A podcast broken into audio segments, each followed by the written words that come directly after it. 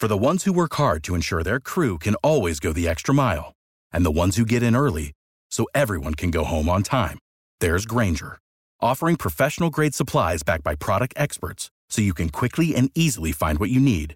Plus, you can count on access to a committed team ready to go the extra mile for you. Call, clickgranger.com, or just stop by. Grainger, for the ones who get it done.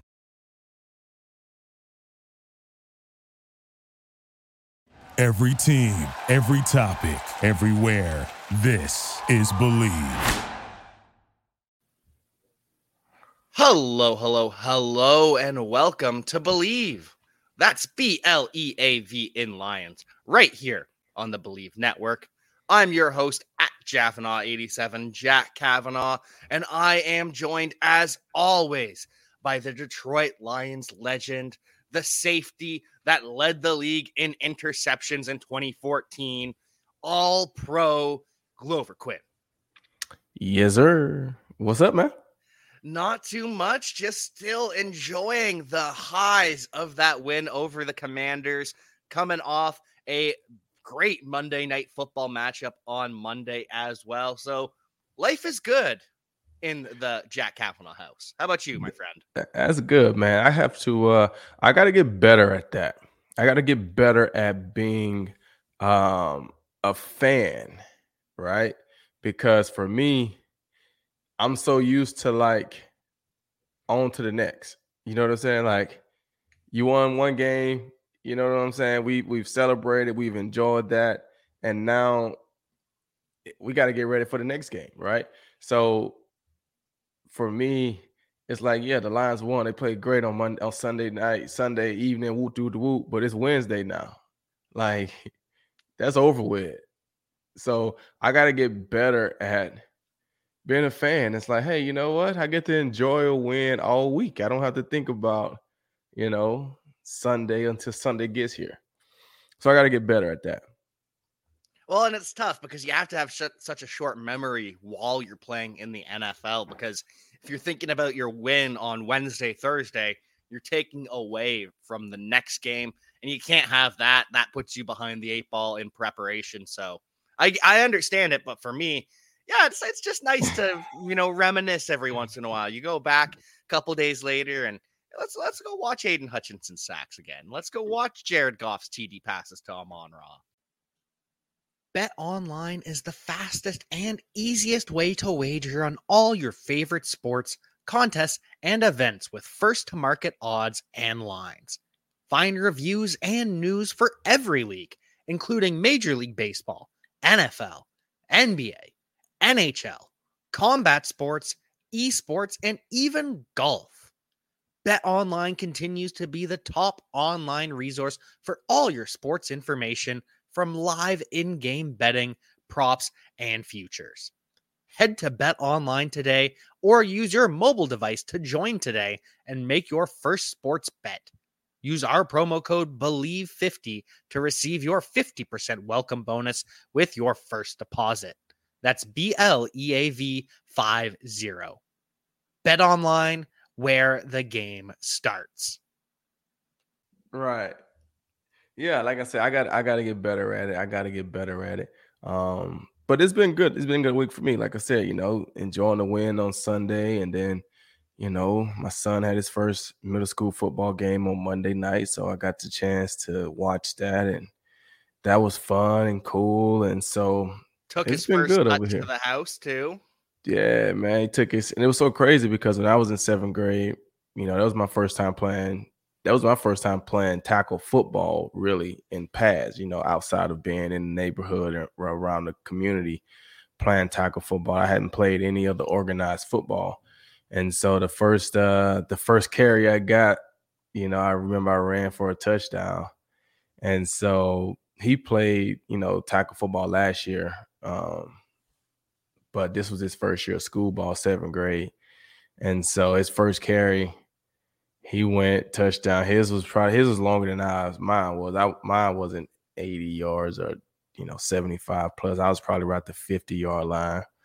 And uh, I think I was on the left hand side of the field. He was right hand side of the field, and uh, he's definitely a lot faster than I was back back in uh, back in those days. So it was I'm, fun to see though. I'm surprised to hear you admit that at the same age that your son was faster than you. I know he probably has 4-2 speed already, but you know, the humbleness to admit that. Good dad, Glover Quinn. You know, I honestly don't have a problem admitting things like that. You know what I'm saying? Like, and I don't feel like, you know, a lot of people have a problem admitting that stuff. And I don't feel like that takes away from who I am and what I accomplished and and what I did. You know what I'm saying? Like that's that's cool with me. And it makes me happy to see that, you know what, my son is, you know, when when I was 12, he's faster than I was. That's fine. You know what I'm saying? Like I have no problem admitting that. You know what I'm saying? Because the thing is, it's all about development. It's all about how do you end up, right? There's a lot of people that will say that they probably was better than me when they were 12. Oh, I was a lot better than you in middle school. Yeah, but I played 10 years in the NFL. Did you? Right? So it doesn't matter how you start, so to say. You just got to start and then you just got to keep working at it and working at it. So he got a good starting spot, right? For me to be able to say, I feel like as a seventh grader, you're faster than I am. But if you don't continue to work on your speed and continue to work on your game, that doesn't mean that as a senior in high school, you're going to be faster than I was as a senior in high school. That doesn't mean that as a senior in college, you're going to be faster than I was as a senior in college because I was one of those kids that wasn't fast. So I always had to work on my speed. I always had to work on trying to get faster and faster and faster because that was one of the knocks that people talked about me. That they didn't think I was fast enough. So when you're fast already, do you continue to work on your speed or do you just rest and say, oh, I, I know I'm fast? So those are things that I talked to him about but yeah, I don't I don't have a problem admitting that uh, I, I think he's faster than I was at that age. Just got to keep it up, and we are going to be very fascinated following the career of the young Quinn. He's got a little bit of help at home too, probably a little bit of good coaching going on should he choose to take advantage of it. But as you've said, you're in the clubhouse. You get to just you're sitting there. You played a nine under game. You're sitting in the clubhouse, just enjoying it while everyone else just to get, gets to catch up. Unfortunately, Darius Slay did pass you in interceptions on Monday night. He had the two picks. Now he's at 25. But I have to say, you deserve some credit for those interceptions because I know Darius was sitting there thinking, "Oh, damn, I I don't want to do 20 push-ups if I drop this. I I I gotta I gotta catch this, otherwise I'm gonna hear it from Glover Quinn."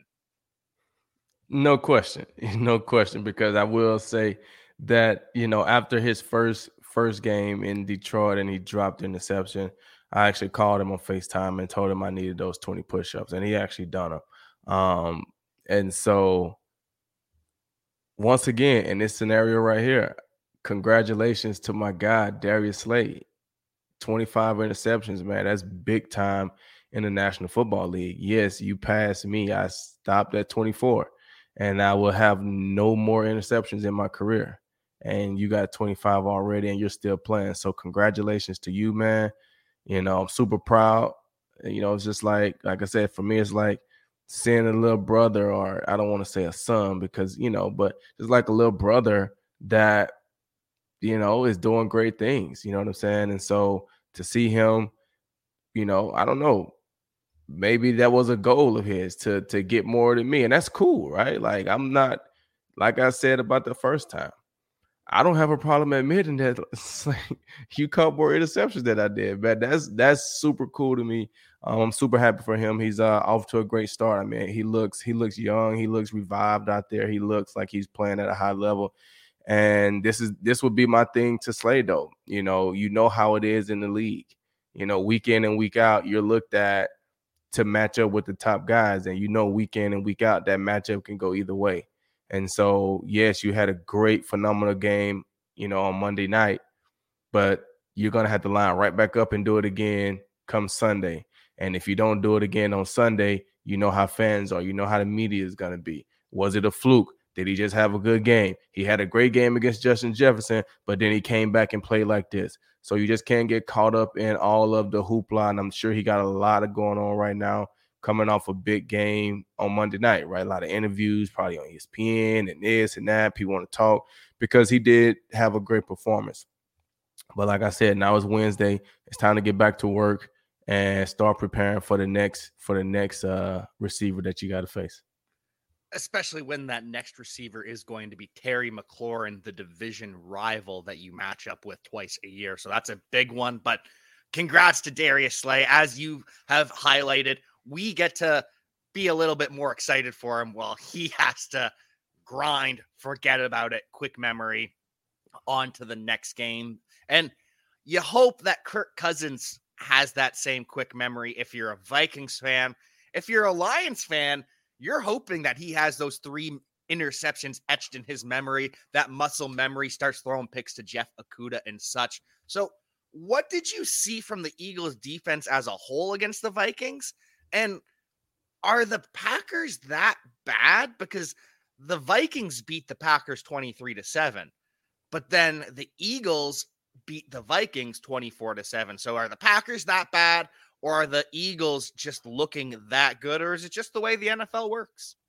Well, I, I think it's a little bit of both. I think the Packers are kind of bad, but I think the Eagles is pretty good. You know, I think, you know, what I saw from the first game with Jalen Hurts, he looked in control and paused in the in, in the second game, right? Their defense looked good against us, especially in the first half. You know, they gave up some yards and points in the second half. They, the Lions were able to come back and, and make it closer. But I think their defense looked looked good. They looked better um, on Monday night. Um, I think the thing that they did, from least from what I could see, is they attacked Kirk Cousins. Right? They they they blitzed him, and he looked flustered. He looked like he did not want to get hit at all, and he was trying to get rid of the ball. And one of the things that you will see from Darius that I would like to see more from the Lions DBs is to make plays in the NFL on the ball, you have to be able to see the ball, right? So, yes, when you're playing man to man, you want to see your man, but you also want to be in position where you can see the ball. And a lot of times when you're playing press coverage, you can't really see the quarterback and the ball because you're right there in your man's face, right? But if you're playing off man, now you have the ability to see the ball, see the quarterback, but also see your man. You got time to get a quick read from the from the quarterback to see its pass, to see its three step or its five step or whatever kind of drop that the quarterback is doing. That tells you the kind of routes that you're going to get. And then you have time to transition your eyes back to your wide receiver so you can cover him. And you see a lot of the plays that Slay made on Sunday on Monday night. He's playing off coverage on Justin Jefferson. He he's letting him do all his little shimmying, but he's just playing off coverage. And now he got vision. He can see the quarterback getting ready to throw the ball. He can see Justin Jefferson. He's playing off and he's just making plays on the ball. We, if you look back to the first game when we played against the Eagles, right? Slay was locked down all day on, on DJ Chark, right? But the one play that DJ Chark had on Slay was when what? They threw the fade route, right? He called the touchdown, but Slay was in press coverage. When you're in press coverage, it's hard to see the ball because you're right there in the guy's face. When you're playing off, and especially somebody that can run like Slay, you're already off at seven to eight yards on these guys. So you don't feel like they're going to run past you. So it allows you to be patient and sit on all those intermediate routes and make plays on the ball. So when I look at the line secondary, every time I see Jeff Okudah, he's like locked in right there in the DB's face, press coverage the whole time. He's not even seeing the picture, what the offense is trying to tell him from a formation or from a personnel standpoint because he's just locked in on the receiver right there in his face. You look at the money, those guys are just pressed the whole time. Like bag off, know you're in man coverage, know what your responsibility is, but back off so you can at least see the offense, see the motion, see guys. Like look at guys, they'll tell you what they're doing. They'll tell you if you just look at them. But if you get locked in too early on your wide receiver, you miss a lot of details. And so, is that a personal preference thing as the corner? Is that something that Okudah and Oruwariye are deciding play in, play out? Or is that coming from the defensive sideline? That's what the coaches, the DB backs, Aubrey Pleasant and Aaron Glenn are telling them because it makes sense when you think historically Aaron Glenn, he had Marshon Lattimore. He was the big press man cover corner, one of the most physical guys in the NFL. But is that something that he is bringing to Detroit that needs to be loosened up a little bit? Or is there enough freedom as a defensive back to choose when you press, when you line up, or back off a little bit?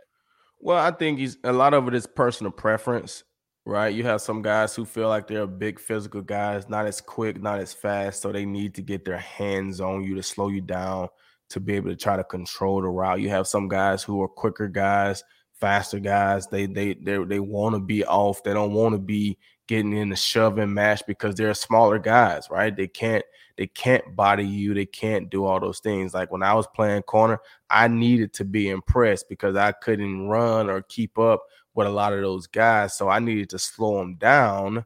And I was a physical guy. They couldn't just bully me, right? And when I was playing off, then I just had to play off, and I wasn't able to sit on the intermediate routes because I didn't have the catch up speed to run with them if they decide to go vertical, right?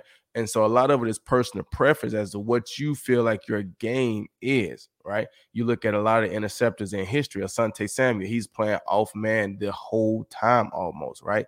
Off man, he's reading routes, he's jumping routes, he's making plays on the ball. And so sometimes a pre- personal preference, yeah, you get in certain down and distances where it's third and short, third and one, third and three. Then you need to be up in press man because it does you no good to be off at seven. They catch a three yard you know, route and they get the first down, right? So you have to understand the game situations. And sometimes you have the DB coach that that's what he likes. So he want everybody to be able to do that. But once again, we're in the NFL. Everybody's not going to be the same. You're going to have some guys who are really good at press. Some guys are not going to be good at press. You're going to have some guys who are really good and comfortable at off man, and some guys are not. So it's about catering your your scheme to your players so that their ability can shine. Slay used to always, always love pressing, always love pressing. And the older he got, the the the the more comfortable he got. Now I very rarely see him press. He likes to play off now because he's quick enough, he's fast enough to run with these guys. So he's not afraid of any of the deep stuff, and he can sit on all the intermediate routes and force you to run past him. And it's difficult. So that's why you see him being aggressive on all these underneath routes. He's driving downhill. If he's not making the play on the ball, he's punishing them with tackles. So I would like to see that from the lines, especially when you're blitzing, right? If they're blitzing Kirk Cousins, you seen how how scared he was in in in this past this past game. So the ball is coming out. So if you know you're blitzing and you're playing off, you're looking at Kirk you got a seven or eight yard cushion on that wide receiver. You got time to look at Kirk. He's gonna he's gonna show you where he's throwing the ball. There was a lot of times Slay was making plays on the ball, and Justin Jefferson hadn't even seen the ball coming out yet. The first interception that he caught, Justin Jefferson is running deep in the end zone. Slater undercut it and caught it on the end zone, on the on the goal line.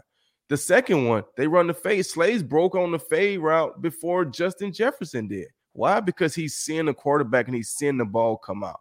So I think if the Lions could do that, you know, it's a copycat league. So I the, the Lions have been bringing pressure, you know, against Carson Wentz. So I would expect the same thing uh, this week against Kirk Cousins. He's not a mobile quarterback, and he seemed very, very, very, very skittish in the pocket last week. So I would I would look for the Lions to, to dial up a lot of blitzes and pressure on Kirk, but the DBs got to be playing off man or off coverage so they can see that ball coming out and go make plays on it.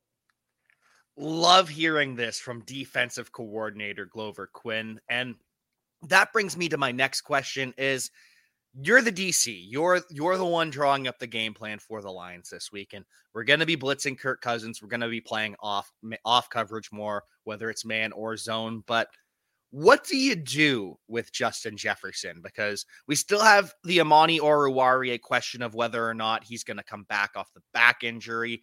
That changes things, of course. But if Amani's in the lineup or if Will Harris is in the lineup, how are you guarding Justin Jefferson? Are you just having one guy play off coverage on him? Are you bracketing him with a corner and a safety? Are you shading the safety? What are you doing to combat Justin Jefferson aside from just playing off coverage to be able to read Kirk Cousins? Well, I think I think you can mix it up, right? I think you can mix it up. And when you're playing off coverage, it allows you to make everything look the same. So now he doesn't know right? So what I mean is you could be playing just straight cover one, but you're playing off man, right? So now it looks just like cover three, right? But if you get into some kind of bracket coverage where you got an outside defender and an inside defender, you're still playing off man. And now he doesn't know that he's getting double teamed on his play. The quarterback doesn't know he's getting double teamed on his play. You can have a coverage where you got basically a double team, but you got the safety over the top and the corner is basically underneath. Well, if you're playing off coverage, but you know you're the underneath guy, then it allows you to sit on anything short. Because if you're playing off, the quarterback feels like he can make those slant routes. He can throw those little curl routes. He can throw those little short routes to get him the ball. But if I know I don't have to run vertical with him because the safety is over the top. Now I can play off. And the minute he looks like he's trying to throw a slant, I'm breaking aggressively on the ball. Because if he do, do a double move and go vertical, the safety has him vertical anyway. So I can be super aggressive on anything underneath. And when I'm playing off, the quarterback feels like that's an easy throw for him. Like I said, you go back to Asante Samuel. There was a lot of times he caught interceptions in New England playing two man, and in two man that means you got two safeties high playing the halves, and the and the underneath defenders are playing man to man, but they are underneath the wide receivers. They're playing inside and underneath. They got all of the short routes because if they go vertical, the safety is back there to help them out.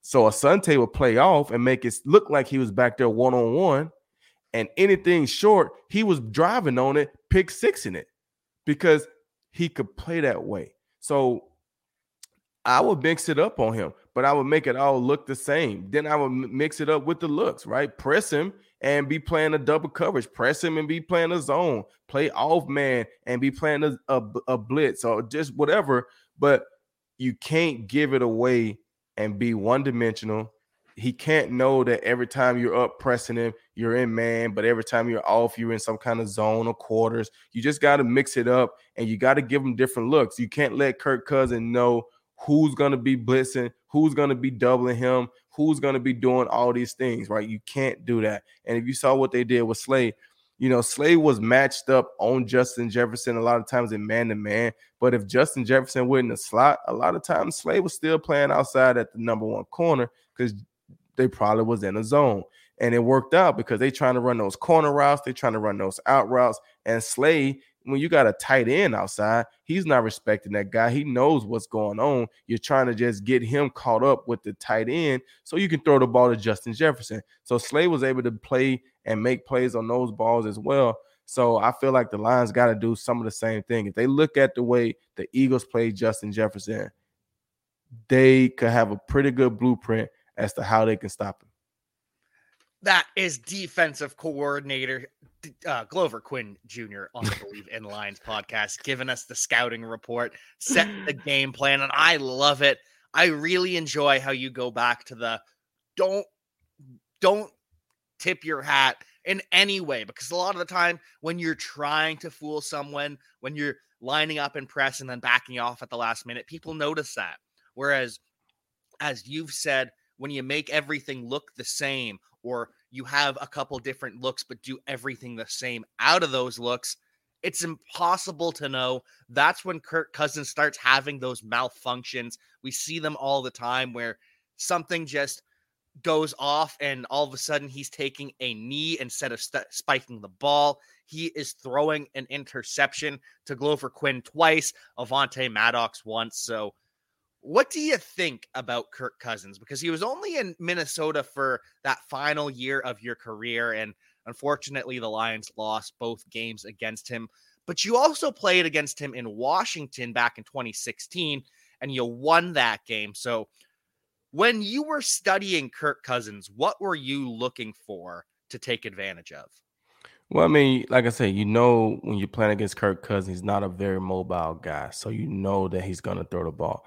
And Kirk Cousins, although, you know, he's been in the NFL, he's never been one of those guys that you look at as like a Aaron Rodgers or a Matthew Stafford that can just sling the ball 70 yards and make the throw deep, deep, deep down the field. So you know he's to try to operate everything intermediate. He's to be slants. He's to be digs. He's to be corner routes. He's to be comeback routes. Going to be all those different things, right? So you know that going in. So he's one of those guys that as a safety, you can get a real good read on him. He's gotten older in his career. And like I said, from looking at him on Monday night, I mean, obviously he plays awful on Monday night throughout his whole career, but he he looked like he didn't want to get hit at all. And the older you get, that that's what it becomes, right? You don't want to get hit. It hurts when you get hit. You get older.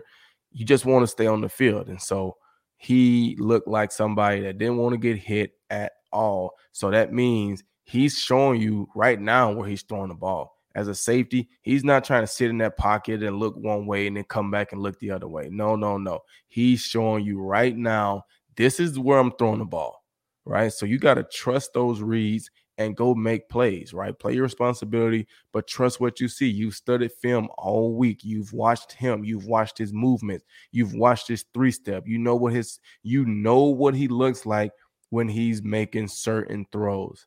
Trust your film study and go make plays. And that was one of the things that I used to do. Right? I want to see what do his three step look like? What does his five step look like? Because if I see it in the game, then I know they might be trying to fool me, but this is what his three step looked like. I remember we was in Philly. I was young in my career, and Michael Vick was the quarterback, and they had DeSean Jackson as a wide receiver. And DeSean Jackson was super fast, and so was Vick. Vick had a super strong arm. And I had studied Michael Vick's three step. I had studied his move the whole entire week. And so I'm lined up on DeSean Jackson, knowing I can't run with DeSean Jackson. Vick comes out, and when I see it, I'm like, oh, this is his three step. So I end up driving on the ball before he even threw it. DeSean Jackson, if he would have just kept running, he would have clearly ran right past me. But him running right past me didn't jive with Michael Vick's drop. Michael Vick's drop was a three step, which tell, told me it's going to be a short route. And had Vick threw a ball that was low enough, it would have been a pick six. He threw it too high, so it went over everybody's head. But that was probably because he saw me breaking on it and he really didn't want to throw it. You know, given that it was DeSean Jackson, he probably was expecting to have some off corner, right? I got space out there. I'm gonna give him a quick pass, let him make some make somebody miss and get up the field but his three step told me that it was going to be a short pass. So I was able to get a head start on that. So those are things that you got to watch throughout the week as you're watching film. What does his three step look like? What does his five step look like? What does he look like when he wants to throw the deep ball? You know, if you if you think back to uh Peyton Manning, Tom Drew Brees, a lot of those guys. See, Drew Brees was a if he was throwing quick to his left, he would just back straight up if he was going to his right, he would come out in a normal three step drop. You know what I'm saying? He would come out and have his shoulder opened up, right? But if he was going to his left, he would just catch the ball and bag straight up. So when I'm watching that, I'm like, oh snap. If he goes straight back, he don't turn his shoulders. He's trying to go to the left side. When he come out and turn his shoulders, he's going to the right side. So now when I get in the game and I see him get the ball and he comes straight back, I'm already gone because I know this is where he want to throw the ball. Those are things that you got to pick up on. Those are things that you got to see. So the two main takeaways I have from that is number one, Michael Vick was so scared of you breaking on the ball that he didn't throw you a pick six. Over Quinn scared Mike Vick out of throwing a pick six. And number two is more of a question. Is that how you ended up picking off Drew Brees? Is reading that body language on top of the flipped coverage where you had Diggs go deep and you played the short? Yeah, that that has a lot to do with it. I mean, knowing knowing, you know, going into that that play of picking Drew Brees, I mean, it's third and 12. So you know they got to try to get the first down. So who's he going to go to? He's going to go to security blankets. And they had Jimmy Graham in the game, but I think Jimmy Graham was in a grave digger position, so he was blocking. Or they had took Jimmy out and they had another some from the formation. I knew the tight end wasn't going out because he was in a blocking position. So who else is he going to go to? At that time, their second basically tight end, which was Marques Colston, right? I think it was Marques Colston. Worked with Drew Brees a lot. Went to Super Bowl help. You know what I'm saying? That was his glorified tight end. So third and twelve, you got big receiver working on smaller DB in the slot. That's where Drew's going. He's not trying to throw the ball outside. He's going right there in his face. And I knew they had to go at least 12 yards to get the first down. So I could be patient and let the routes develop. And then I saw it and I just went. So that's how that happened. But yeah, you got to study these quarterbacks, man. They're, they're going to tell you they're pros, right? So pros do the same thing all the time for the most part. So way he looks, you look at the Eli Manning, you know, Chad Power stuff that's that's been going out. Eli Manning goes to the the, the the whatever it was, and he looked the same exact way that he looked when he played. It just can't happen. Why? Because that's who he is. That's what he's done for so many years. So he can't help it. So these quarterbacks, they can't help what they do. They can't help it. That's who they are. The same way as wide receivers, DBs. You can't help it because you do it so much that that's just how you do it. That's just who you are. So if you study it and pick up on it, they'll tell you exactly, they'll tell you exactly what they're gonna do. And that's probably why Slay was able to make so many plays on Justin Jefferson because you see when he run his routes, he's real like you know trying to get you. And sometimes he do this and you go and he breaks to the corner and he do this and he breaks to the to the post and you break it to the corner. Slay was just being patient and sitting on all of it. And so you just got to watch those things. Just so fascinating hearing all the different tells of different positions. And I have to wonder is there that the same case for running backs because they're playing a little bit of a different position. I know in pass protection and r- running routes absolutely, but when they're running the ball, it's a bit more of an instinctive thing, I imagine. Of course, you know which hole you're supposed to hit, but then all of a sudden things open up and you cut at the last second. So, when you're studying running back film, is there anything that you can tell from that in terms of where they're going to run, when they're going to bounce it, etc., etc. And does Dalvin Cook have any of those things? Because you played him three times throughout your career. Once in 2017, where he did fumble, and that's the only TD he scored against the Lions when you played as well. And then 2018, you played him twice, and he was shut out both games.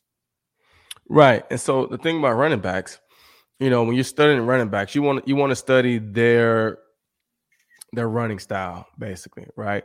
Are they a guy that's looking for the cutback? Some of these runners are looking for the cutback. They don't want to keep the ball front side. They want to stretch it, you know, and they look for the cutback, right? I don't want to be giving out scouting reports, but if I looked at, say, DeAndre Swift, right? You look at a lot of his big runs, he's cutting back, right? You look at the big run he had uh Sunday, right? He pressed to the hole and once those linebackers over pursue, he puts his foot in the ground and he cuts back right up the middle. And now he's off to the races, right? I played with Arian Foster, was very big on stretching the ball, running that Denver type style stretch offense. They're stretching the ball to the front side. And as soon as the hole opens up, he's putting his foot in the ground and he's getting downhill, right? And then you have some running backs that, regardless they they they keeping it front side. They don't like to cut back, right? You look at the Le'Veon Bell types, they just kind of sit back there and just kind of wait, right? They want to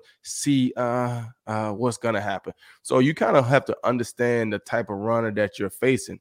Dalvin Cook, obviously, he has a little bit of everything, right? He's a power guy. He's a stronger guy than most people probably give him credit for. Um, so he can beat you. He could be a power back, come downhill, and keep the ball front side. But he's also a speed guy. Um, although I did run Dalvin Cook down in I think 2018, maybe 17, one of those years. He broke out for us on a long, long, long, long run, and I had to go get him. So I will give myself that little credit, even though I, I wasn't very fast. But he has the ability to put his foot in the ground and cut back, the defense, and take it the distance. So Dalvin Cook is one of those special backs that can do it all, especially when he's healthy. So the Lions got to do a very good job of making sure they keep him contained. They do, they do, because in years past, Dalvin Cook has been the engine that makes the Vikings offense go. That might be changing towards Justin Jefferson, but still, it's really a one two punch. You have to cover both. You can't let either of their two top players on offense beat you. So thank you, DC GQ, for that. Now, just hold on real quick. Do you have numbers? I don't, I don't have the numbers. Do you have the numbers of uh for Dalvin Cook on uh Monday night? Uh, uh against the Eagles this game? Yeah. I can pull them up real quick here. Let me see um, what those numbers are. Cuz I, I I have a thought. It was a slower game from him, if I recall correctly. I'll just get the actual stats up here when they load, but it wasn't okay. So here we go. Oh, that was even worse than I remembered. So Dalvin Cook, six carries, 17 yards, 2.8 yards per carry. And then through the air, he had four for 19, 4.8 yards per reception. Right. So this is this is what I want to say. Right. So Lions, tune in for this, right? Okay. This is my this is my scouting report going into this game. How I think the game could possibly go. I think it'll be exactly, exactly exactly, exactly like what we saw in the first game from the Detroit Lions. What did we come out of that first game saying? Give the ball to DeAndre Swift more, more, more, right? So you look at the first game. They playing against the Packers. What happened? Justin Jefferson, nine catches, 180 some yards, two touchdowns. Woo, woo, woo, big time, right? You come back the second week and instead of continuing to feature Dalvin Cook to open things up for Justin Jefferson, seems like you wanted to make Kirk Cousin and Justin Jefferson the show. And it don't work out for you. So I would expect them coming in week three to say, we got to get back to running the ball because we can't put all the pressure on Kirk Cousins to sit back there and pick offenses apart, pick defenses apart. We got to run the ball so that opens up play actions and you know these these type of plays for Justin Jefferson. So I wouldn't be surprised if Dalvin Cook is getting way more than six carries. Way more than six carries. So we got to be ready to stop Dalvin Cook, and then that will help us stop Justin Jefferson because I don't think they'll come out this week and try to do the same exact thing that they done last week. We seen what what it's like when Kirk Cousin is just trying, you know, to to to win the game for you. Yeah, Kirk Cousins is not that guy. He is at his best when he's working off of play action. When he can, it's a it's a balanced offense, and he can take right. advantage of both. So thank you, DCGQ, for the defensive shutdown of the Minnesota Vikings that we're going to bring. But now for the offense, I do want to wonder if you're the Lions offensive coordinator, how are you going to take advantage of the Vikings defense after watching them against the Eagles? Because they're getting up there in the secondary. They've got a mix of young and veteran. They've got Harrison Smith still back there. They've got Patrick Peterson playing as corner. So are those two still the elite players they've been, or are they who you target now? Do you go after the young safety Camryn Bynum instead? What are you looking for to beat this Vikings defense? Well, I think you have to do a little bit of both, but I think you can't attack those guys in the ways that play into being a veteran, right? You're going to have to attack those guys in the ways that hurt veteran, right? If you feel like they're they're they're losing a step running or things like that. You look at the opening week against uh, Green Bay, the run, the receiver runs right past Patrick Peterson, right? So you might say, okay, well, that's one play that we saw on TV, but when you're watching the film, you may see four or five other plays where that's happening. So you might say, okay, I see what's going on here.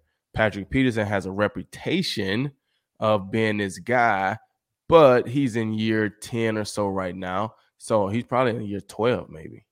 something like that. Because I think there. he's older than Slay, and Slay's in year ten. Um, so now he may not be that elite speed guy, but he's still fast enough, right? He's smart because he's done it for a while. But anything underneath, he's probably sitting on all that stuff, right? He's probably sitting on a lot of that stuff. So if we're gonna, you know, attack him based off what they run, it's gonna be deeper passes, it's gonna be crossing routes, it's gonna be things that forces him to run, right? If we feel the same way about Harrison, can you know, can he get sideline to sideline from the deep area of the field? Can he play that cover two and still get there? Can he play and cover man to man? Can he run and cover TJ Hockenson as a as a tight end? Can he do those things? And if he can, then we try not to attack him because he is a veteran. He's done it so many years and he can hurt you, right? But if he's showing that I don't know if he can still run like he used to. Okay, well, we're not going to make it easy for him and run TJ Hockenson just on little simple, you know, out routes or, you know, no, we're going to run deep over routes. We're going to see if Harrison can run from one side of the field all the way to the other side of the field and keep up with a younger Harrison. I mean, a younger TJ Hockenson. And so then when it comes to the younger guys, well, you know, those guys physically, they probably can run they probably can keep up with those guys physically. Now you got to beat those guys mentally. Can they have the eye discipline? Can they, you know, can the young safety can they cover TJ Hockenson when he starts to run the deep over and then he puts his foot in the ground and come back for the corner route? Because yes, he can keep up with him running across the field, but can he have the eye discipline to keep his eyes on him when he comes back? Right. But against Harrison, you probably don't want to do the comeback or the, the corner route because you're probably going to be outrunning him to the other field. And when you come back, you're going to play right into where he's at anyway. So it's a little bit of both when you're dealing with young players, older players, and how do you attack those guys. But it, a lot of it will come based off what you're seeing on film. And unfortunately, I haven't saw the full breakdown film on those guys. I just saw and, and you know know what I see from the little bit that I see on TV. And that's always the thing is we as fans think we understand what's happening from the TV copy, but no, you got to go to the all 22 to get the full picture to see okay, well, yeah, I, this guy looked like he got burned on the TV copy, but no, it's because that's not the coverage he was playing. He was right. sitting down because this guy's coming over here. So good to hear. Always very interesting hearing just what goes into a game plan, especially with these veterans, because sometimes you just hear, we know this guy's elite. So, Aaron Rodgers, we're uh, avoiding Richard Sherman. That was always the big story whenever the Seahawks and the Packers would play early on. We're just not throwing to that side of the field. And it really limits your offense. And I know you can't fully just okay, we're saying F it, throw at the elite guy over and over again, but you have to learn how to pick your spots, when to go at them, when to try and beat them. And I know you over your career learned plenty about picking your spots. That's why you picked off Teddy Bridgewater twice in 2014. That's why you picked up Christian Ponder in your first season with the Lions in 2013. Man, I think Christian Ponder was my first interception with the Lions. Opening day 2013. Uh, I, I caught right. an interception to to end that game, and then came back 2014. I caught an interception both games against the uh, Minnesota Vikings. One up in Detroit, uh, up in Minnesota, um, which was my uh, second pick of the season, and then another one um, when they came to us later in the week in the, in the year, which was my I think sixth, no fifth, no sixth. I think the Tampa one was five, and then uh, Minnesota was six, and then Chicago ended up being seven. Um, and then I had another fumble, forced fumble against Adam Thielen um, in 2017 at the end of the game to help us get that victory. So uh, made a few plays against Minnesota, but that's what happens, right? They're they're in our division, so we're playing those guys twice a year. So you're getting way more opportunities to make plays against those guys because you see them so much. Um, so interceptions are fun, man. It's a lot go in them. It's a lot. It's a lot go into interceptions because you, this is the thing. You're playing against NFL quarterbacks, and they're not throwing you the ball. That's the hardest thing to get young DBs to understand. The quarterbacks are not throwing you the ball. They're throwing it to the receiver. So you got to be close enough to your guy to try to make a play on the ball. Yeah, I get it. It's zone sometimes, and you can read the quarterback, and sometimes you know bad throws happen, and we get all that. But it is the NFL, and these are professional throwers, and they're not throwing you the ball. So when you do get an interception, they're fun, and when you become really good at getting interceptions, that's a lot of fun. You know what I'm saying?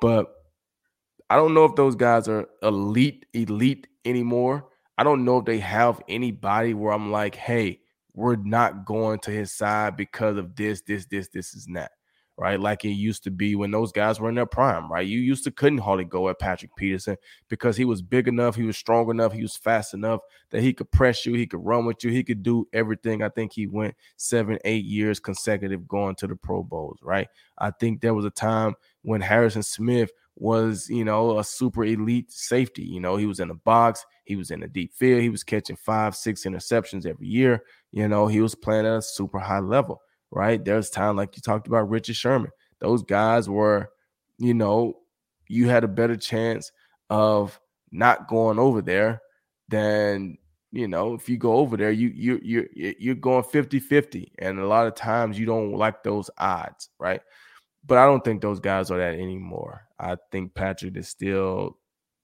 he's pat p he still can play but I don't think he has the speed as like he used to have. And I haven't heard anything from Harrison all year. So I you know because I haven't seen the all 22. He may be still out there making plays, but I haven't seen anything. So I will have to take a look at look at some numbers and see what's going on with them. But obviously, you know, he didn't do enough on, on Monday night, neither one of them. So it sounds like we're to try and get DJ Chark deep a couple times on Patrick Peterson. Sounds like the reigning offensive player of the week for the NFC, Amon-Ra St. Brown's to be running those crossers up and down the field. And it sounds like it's to be an exciting game. I can't wait to see what ends up coming out of it.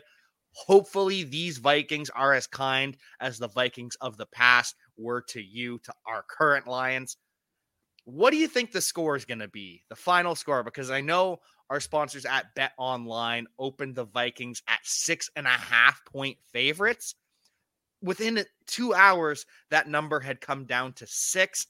And it sounds as though the number is going to keep coming down. People don't think the Vikings are going to beat the Lions by five, six, seven points. What do you think? How's this one going to shake out? Well, I mean, if I was a betting guy, I'm definitely picking the Lions based off the spread. That's no question. I don't think the Vikings are going to win, and if they do win, they're definitely not going to win by six, five, or whatever many points. Not going to be the case. Yep. Um, I'm going to go. I'm going to go. Lions, Lions are going to win, and I'm gonna go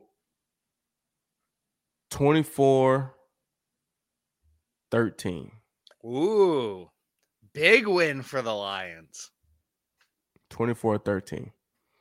I, I, I think I think the Lions have enough offensively, especially given guys being healthy. I think they have enough offensively in the pass game and the run game to to be able to put up some points, right?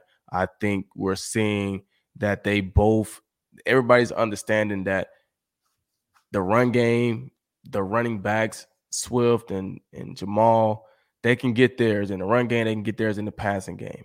You know, wide receivers, if you get open, you know, you can get yours in eh, off the run game, right? Play action, you know, plays and things like that. So I think they got a good vibe going right now. I think Jared Goff is feeling good coming off of, of a four touchdown game.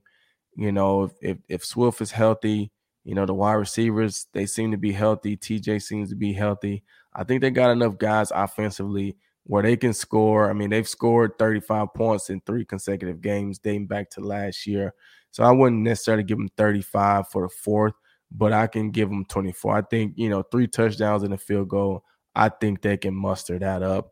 And I do feel like they defensively will be able to get enough pressure on Kirk Cousins to affect him. And yeah, they may give up a touchdown. They got some talented guys. Um, but I think they'll do enough to to hold them to some field goals and ultimately get the win 24-13. Absolutely love it. You're in a similar boat as me. I don't think that the Lions are going to score 35 for a third week in a row because weird things just happen in divisional matchups. You, it's always tough.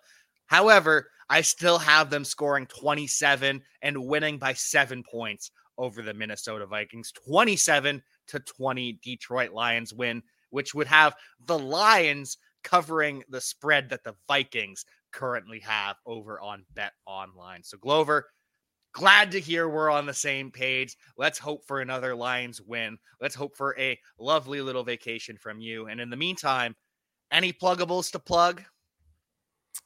Um, I don't think so. I don't think so, man. Just same stuff, same stuff. Um, all watch some DQ football. accounts, right? Yeah, yeah. I mean, I'm working on some stuff, man. It's so fun to me right now to to be at this stage in my life. You know, just you know, I was I was talking to my manager the other day, and uh, this this is this is what's funny. I was talking to my manager the other day, and you know, I told him something that I was that I was doing that I wanted that I was getting into, and uh, he was like, "That's that's cool, man. Is is that is that the best use of your time?" You know, and and I I laughed a little bit, and I was like, you know what? It is. I was like, that's exactly what I want to do. You know, I'm not I'm not trying to do this or do that. Like I love being at my house. I I just love some peace and quiet and you know, work on my little projects and build stuff and take my photos and that's what I love to do, man. So this is the best use of my time actually. And so he's like, "Well, you know, that's what you want to do, man. Let's let's let's do it." So that's kind of where I'm at right now, and I'll be I'll be getting more information about that stuff as I get deeper into it. I like to have all my ducks in a row before I put stuff out there. So there's some stuff that I'm working on in my in my free time that um is fun to me. It's um it's cool to me, and I would love to share it with other people as well. So be on the lookout for that coming sometime, hopefully by the end of the year. We will absolutely be on the lookout. We cannot wait to see all the projects that Glover Quin is cooking up behind the scenes, all the content that you do from the, your photos of real life and nature and just everything that you take to your pictures of the shoes that are absolutely fire to your commentary on NFL and everything. Whatever Glover Quin is serving up, the One Pride faithful are eating up. So, Glover, thank you again for joining me for another episode of Bleav in Lions. No problem, man. Thank you for having me. And uh, hey, man, it's a great week. Let's go, Lions. Great week. Let's go, Lions. Another great matchup coming up on Sunday. And so, until next time, we will see you next time. Without the ones like you, who work tirelessly to keep things running, everything would suddenly stop. Hospitals, factories, schools, and power plants, they all depend on you. No matter the weather, emergency, or time of day, you're the ones who get it done. At Grainger, we're here for you with professional grade industrial supplies. Count on real time product availability and fast delivery. Call clickgrainger.com or just stop by. Grainger for the ones who get it done.